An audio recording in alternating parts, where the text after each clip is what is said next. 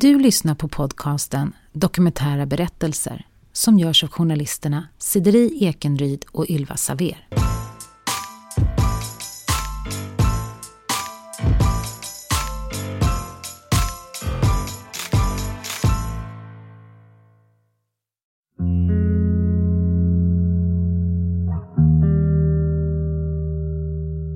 Så, så gick det så himla snabbt innan han började med spice och han började med tabletter och då stoppade han inte i sig en tablett utan han snodde sin farmors tabletter och då var det liksom hela kartor med hennes mediciner. Psykisk ohälsa och narkotikaanvändning bland ungdomar ökar och går allt lägre ner i åldrarna. Men hur ser vägen in i missbruket ut och vad gör man som förälder? I det här avsnittet har vi Emmas berättelse om sin son Jorgos. Den typiska ungdomen är ju den att eh, de är skoltrötta. Vi hör också Rickard Samani, grundare av Unga Kris, som arbetar med att hjälpa ungdomar som fastnat i kriminalitet eller drogmissbruk. De eh, ogillar samhället och dess system. Oftast är ganska hatiska mot, mot samhället. Så. Det som är viktigast för dem, eh, det är ju vännerna som är de viktigaste människorna kring dem. Eh, och då var han så himla stolt och sa till sina kompisar, min mamma kommer bli så himla glad för att jag ler på fotot. Emma visar upp en bild på sonen Jorgos, eller Jojje som han kallas. På bilden syns en glad tonåring med brett leende och glimten i ögat. Det är ett inramat skolfoto som fått en hedersplats hemma i köket.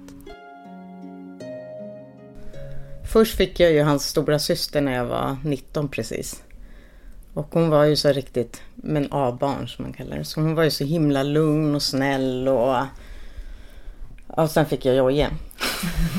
som var första året väldigt så gick och satt och sög på tummen jämt och skulle alltid vara på en. Eh, men sen blev han ju jätterastlös. Man såg liksom, han var rastlös i själen. Han var överallt och ingenstans. Men han var... Han var väldigt speciell. Några år efter att bilden togs skulle Emma helt ha tappat kontrollen över sin son. Lilla, träna upp, värma upp fingrarna lite.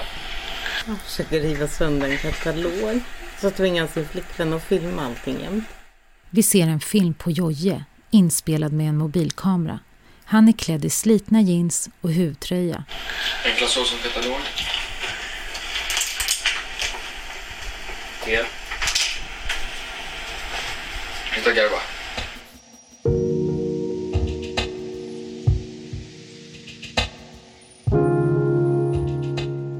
Emma beskriver Jojje som en smart kille som får bra betyg i gymnasiet.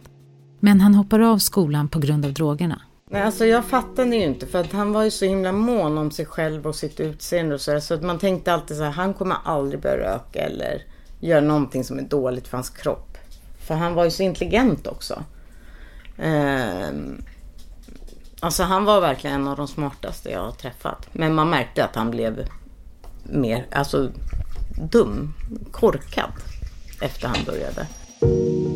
Det är oftast när det sker någon form av förändring hos unga människor. Rickard Samani igen, om kännetecken hos unga som missbrukar. Och det kan vara allt ifrån att de är morgontrötta, eh, ligger vakna om nätterna, eh, Kom inte hem vid avtalad tid, nya kompisar som man umgås med.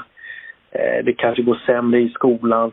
Det finns flera olika sådana här kännetecken som man behöver vara, vaksam till som förälder Mm. till de här kännetecknen. Men då eh, var det en jul när han var... Då hade han åkt fast med cannabis. Och det, då bodde han hos pappa. Så det kom ju till pappan då, polisen hörde av sig.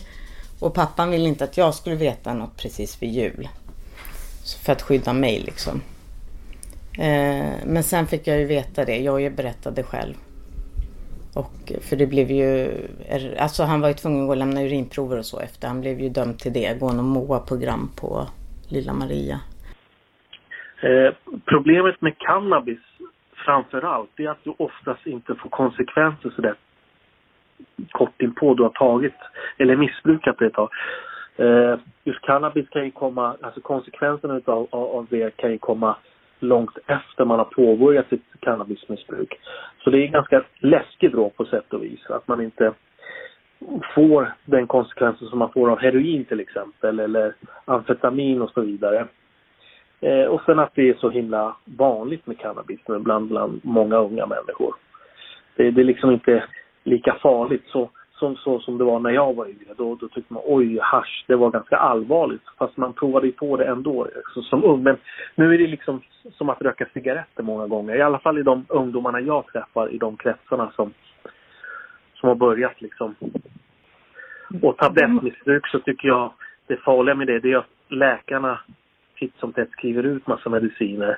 Sover man dåligt, ja då får du tabletter. Mår du dåligt så får du tabletter. Alltså många gånger är svaret på problemet tabletter när man går till läkaren. Och det är också en väldigt skrämmande utveckling. Så. Jojjes missbruk eskalerar fort. Nej men så fick jag veta det och för mig blev det ju jag är ju så himla antidrog. Jag har aldrig provat och jag har sett folk i tonåren som har börjat med heroin. Och, så för mig var det så himla himla hemskt. För mig var han ju död nästan med en spruta i armen redan då. Och han visste ju att det var så för, för mig.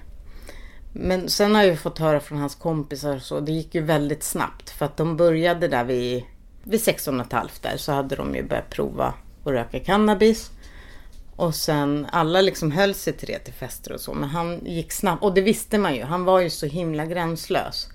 Eh, så, så gick det så himla snabbt innan han började med Spice och han började med tabletter. Och då stoppade han inte i sig en tablett utan han snodde sin farmors tabletter. Och då var det liksom hela kartor med hennes mediciner.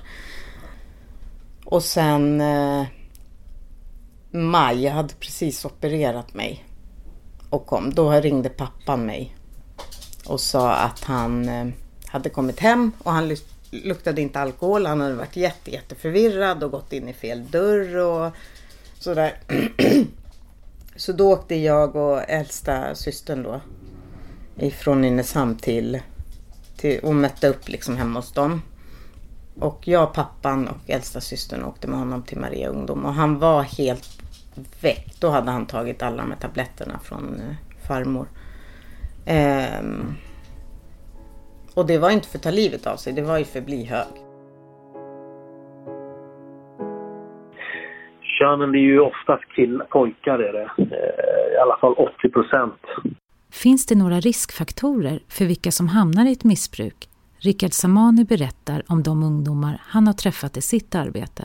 Eh, är det pojkar som vi får hos oss eller som jag har jobbat med. Eh, och, och oftast är det ju skilsmässobarn, eh, barn som kanske bor ute i någon förort. Det är väldigt sällsynt med innerstans barn. Fastän jag vet att problemet är högt inne, inne i stan också så att säga. Men det kanske inte syns eller hörs på samma sätt då. Eh, eh, åldern är ju runt 15, 16, 17 års ålder. Mellan 15 och 17 är det oftast när socialtjänsten tar hjälp utav oss. Tyvärr så kan jag väl tycka att det är ganska eh, ganska långt gånget så kan jag väl tycka. Jag tycker att man ska, jag tror på en tidig insats eh, tycker jag. Och jag vet att man ser ju även att problemen börjar redan på dagisnivå så att säga. Eh, vilka som kommer ha tufft Eh, i livet och så vidare. Så redan där, då tycker jag att man ska sätta in insatserna än vad man gör nu. Nu måste tyvärr ungdomen gått så pass långt att han eller hon har redan skapat sig ett beroende till socialtjänsten går in med insatser och det tycker jag är tråkigt. Men sen så gick han med på att läggas in. Eh, och så på natten där fick han, jag kan inte ligga kvar här. Så då eh, kom pappan och hämtade honom. Eh, så pappan var ju, alltså han, han var ju min räddning på ett sätt. Eftersom jag visste att han hade någonstans att bo. Även om det inte var det bästa kanske att göra så. Eh, så var det för mig som mamma att jag kunde inte ha honom här och han hade i alla fall någonstans att vara liksom. Ja, men eh, det var ju där det verkligen började som man verkligen kände att det här spårar ur helt. Han tyckte ju inte heller att han hade något missbruk. Han hade bara ett bruk. Han brukade bara. Så att det var ju inte... Och lugnade mig med hur illa hans vänner var. hur illa däran de var. Och inte, det var inte så farligt. Han bara, jag är orolig för honom och honom. För att då blev jag lugnare och tänkte, ja men då är det inte så farligt med honom. Sen är man ju som förälder, man sätter på sig skygglappar för man kan inte ta in det. En av faktorerna är att oftast att det är en känsla av att avsaknad av något, att man tar till missbruk, att man fyller det tomrummet man har med missbruk. Eh, det kan även vara att man börjar umgås med fel sällskap och, och, och skapar ett beroende i sig genom att man umgås med fel typer av människor så att säga.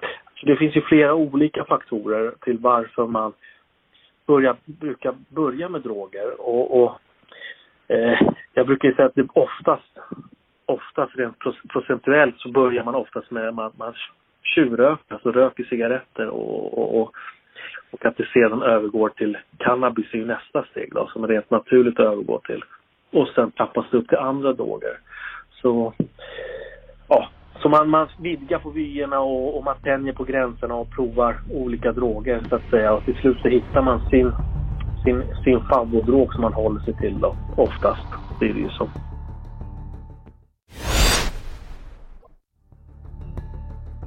Joja har dubbelt medborgarskap eftersom hans pappa är från Grekland. En dag ska han åka ner och göra lumpen där, vilket kommer väldigt lägligt eftersom Emma vill få bort honom från drogerna och umgänget i Sverige. Men precis innan han ska åka händer något dramatiskt. Då var det ju dagen innan. Så hade någon, ja, någon kompis till honom var skyldig honom pengar. Och så hade han pratat med någon kille härifrån Nynäshamn och berättat det. Och så hade den här killen så här, ja ah, men jag hjälper dig att dra in de pengarna. Och han var ju tung missbrukare. Och då sa jag, nej men det vill inte jag. Eh, och sen hade den här killen ändå gjort det. Och tyckte då att Jojje var skyldig honom pengar. Eh, så då, då hade de, dagen innan där han skulle, eller natten innan han skulle åka till Grekland så hade ju en av hans, det var ju bra kompisar till honom från Hökarängen. Då hade ju de sagt så här, ja men kom hit Jojje så vi får säga hej då liksom och eh, träffa dig innan du åker imorgon kväll. Så, här. Eh, så då hade han åkt dit. Han, han bara, nej men jag har ingen bil eller något och så blev han hämtad. Han bodde ju rätt nära, han bodde i Hammarbyhöjden. Så blev han hämtad då och där var de här, var det tre killar från Nynäs varav den ena var den här som tyckte att Jojje var skyldig honom pengar för han hade dragit in hans pengar. Um, och där, fick han vara, där var han liksom inlåst då hela natten. Eh, och blev jätte, jättemisshandlad och de knäckte hans näsa och han var tvungen att knäcka tillbaka den själv. Och de hade full koll på vad han gjorde och så. Och sen när butiken öppnade de och åkte runt med honom så att han skulle ta ut iPads och iPhones och sånt från olika butiker med abonnemang. Som de då skulle ha istället för pengar för den där påhittade skulden. Um, så då var han ju tvungen att göra det för de var ju med hela tiden. De hade honom i baksätet mellan sig. Och um,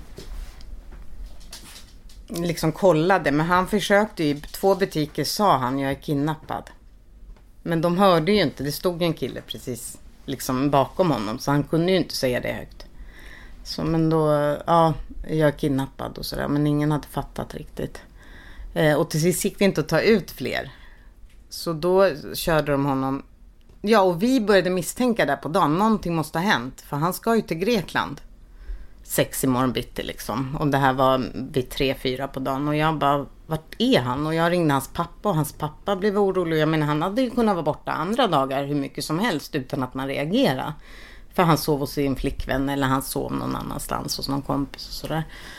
Eh, men nu började, man kände på sig, någonting är det som inte stämmer. Och Eh, men vi började ringa runt överallt och ingen visste vart han var.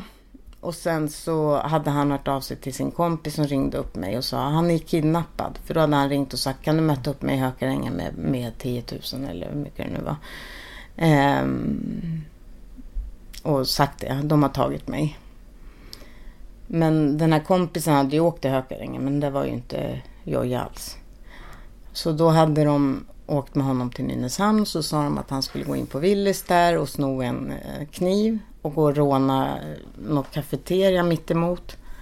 Och eh, då sa han i kassan, då sa Jojje, har ni en chef här?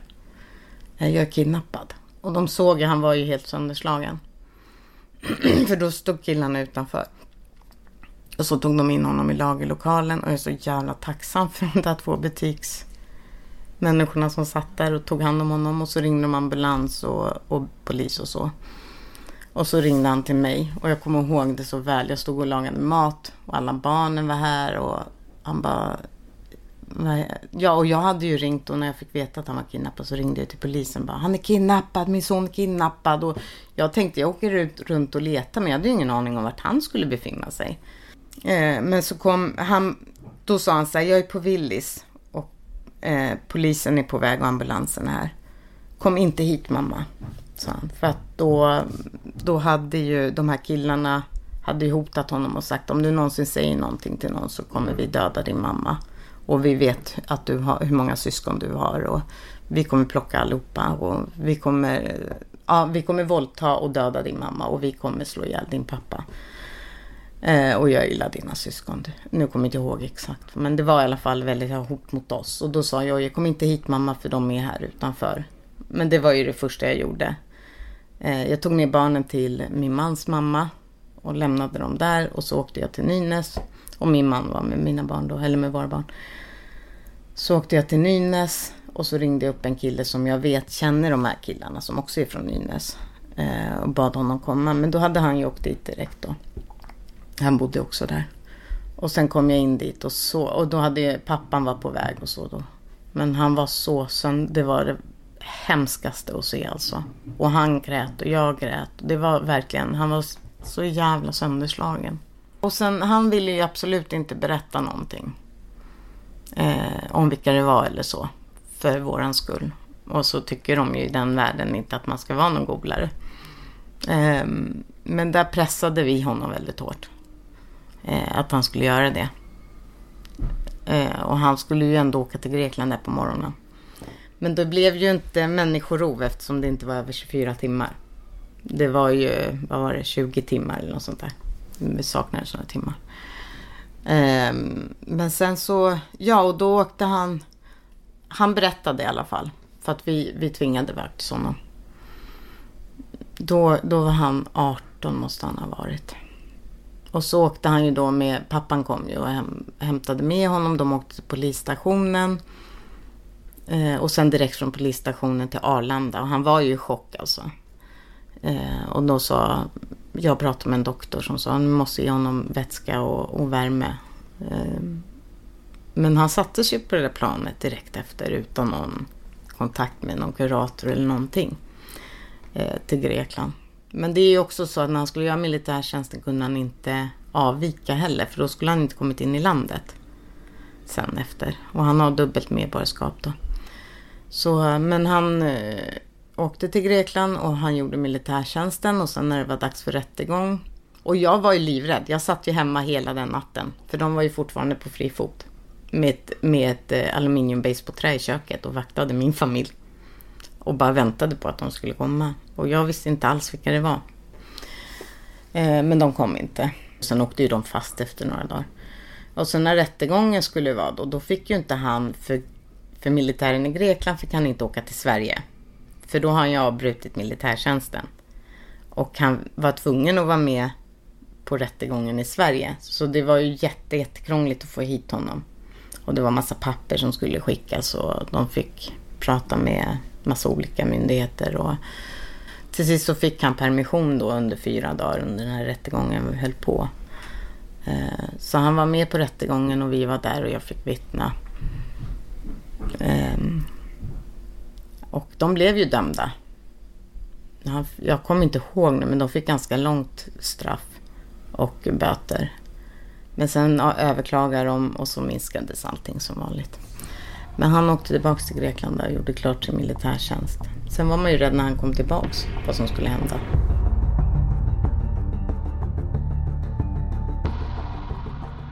Efter att Jojo kommit hem från militärtjänsten i Grekland fortsätter han med drogerna.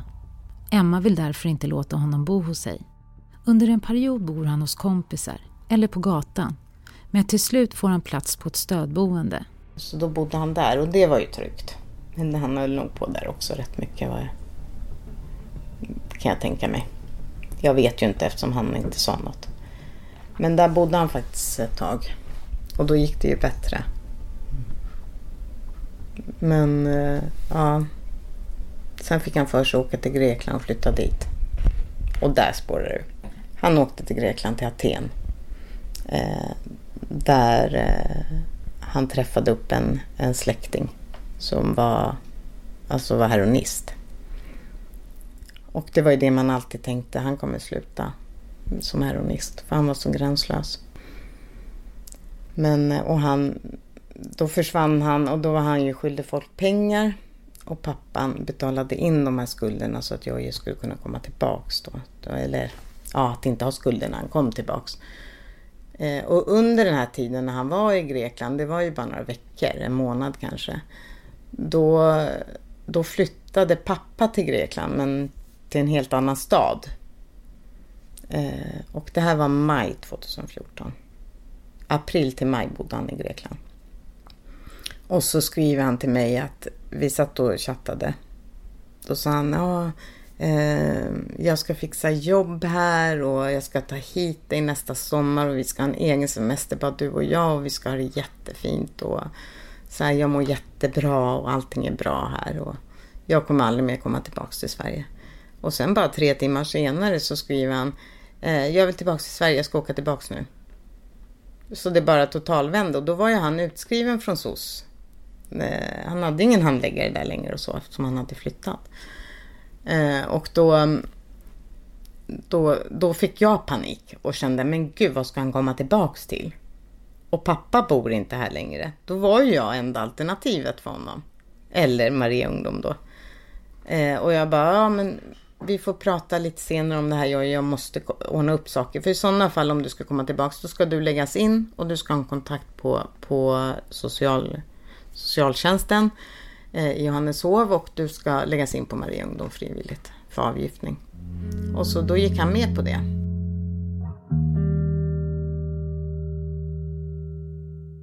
Vad krävs för åtgärder för att siffran för ungas missbruk ska sjunka? Rickard Samani igen. Det som är viktigt är att man inte bara jobbar med ungdomen i sig utan med, med eh, även familjen också så att säga. Eh, så att alla är med på banan hur, hur man ska liksom eh, tackla den här, det här problemet som, som ens barn har så att säga. Eh, så det är väl viktigt att jobba med hela biten och inte bara ungdomen i sig. Och, och även lyssna på ungdomar också. Oftast har de ju de rätta svaren. Vad som kan få dem att ändra sina liv. Jag menar om en ungdom är skoltrött och inte tycker om att vara i skolan, okej okay, då kanske man ska titta efter, kanske ordna någon form av praktikplats någonstans. Eh, att man hittar olika, skräddarsyr olika eh, saker som passar den här ungdomen så att säga. Eh, och de flesta av de ungdomarna jag träffar idag, de vet redan mer eller mindre vad de skulle vilja syssla med och syssla med i framtiden. Ja, då, då får man ju jobba för det. Då kanske inte skolbänken är den rätta vägen att gå. Kan jag tycka. Samhället idag är väldigt bakvänt tycker jag. Om vi till exempel tittar på våra anstalter eh, och våra ungdomsinstitutioner så är det ju nästan på anstalterna är nästan eh, nästan en anställd per intagen idag. Och, och, och kollar vi på våra ungdomsinstitutioner så är det två anställda per intagen idag. Eh, det jag menar är att samhället slösar och kastar ut väldigt mycket pengar när, när problemen är väldigt stora så att säga. Och det är det jag skulle vilja ändra på, att man går in med resurser väldigt tidigt så att säga, innan det har utvecklats till såna, så pass stora problem som, som beroende och kriminalitet och, ja, och så vidare. Så redan från, från förskolan och skolan, redan från den tiden att man går in i resurser. Och sen pratade jag med, med den här gubben på socialkontoret, då. eller gubben, handläggaren, eh, dagen efter som tyckte jättemycket om Jojje. Och som, så han är väldigt speciell. Så, här, och, så de skrev in honom igen. Meningen var att han skulle ligga på Maria Ungdom, bli helt drogfri och sen skulle han flyttas till något behandlingshem utanför Stockholm. Eh, och det ville han. Först så var han ju så panik när jag hämtade upp honom och vi körde. Det var jag, hans syster och eh, en, en av bröderna. och hämtade upp honom då när han kom från Grekland. Och han var i jätte, jättedåligt skick. Han hade magrat, byxorna hängde och jag sa till honom, jag bara, har du tagit heroin Jojje? Nej, hur kan du säga så? Och Så blev han, ja, jag skulle aldrig göra det och skulle jag det skulle jag sagt det och sådär. Men jag kände bara på mig att det var så. Och då så la, ville han inte läggas in och då sa jag, fast då har du ingenstans att ta vägen Jojje. Och folk, folk var ju ute efter honom, det visste han ju. Så han lades in i alla fall och eh, låg inne i två veckor. Och vi var där jätte, jätte ofta och han var så himla fin och han gick upp i vikt och det var verkligen fantastiskt. Och då så sa han att ja ah, men jag, eh, jag har sökt till folkhögskola eh, i vart det nu var, Linköping eller något sånt där. Och gud vad kul och jag verkligen pushade honom och han kom in i den här skolan och skulle börja i augusti. Eh, så det var ju verkligen så här någon framtidstro. Och han bara, men jag kommer ju aldrig kunna ordna ett bra liv för jag har kronofogdskulder och det. Jag bara, fast det kan vi hjälpas åt med och det, det är liksom inte så att ditt liv är slut för det. Och, men sen när han kom ut och då hade de ju inget behandlingshem så länge någonstans utanför Stockholm. Eh, som fanns platser på. Om inte han var LVM eller LVU, Och det var han ju inte. Han hade ju frivillig vård. Så då satte de honom på ett lågtröskelboende som betyder att han, hade, han var helt fri egentligen på Östermalm. Jag menar mitt i stan, det är ju... Ja, och då var han ju faktiskt fin och vi träffades och så. Eh, I en och en halv vecka där ute. Och sen kom hans, den här släktingen från Grekland kom till Sverige. Och så var det kört.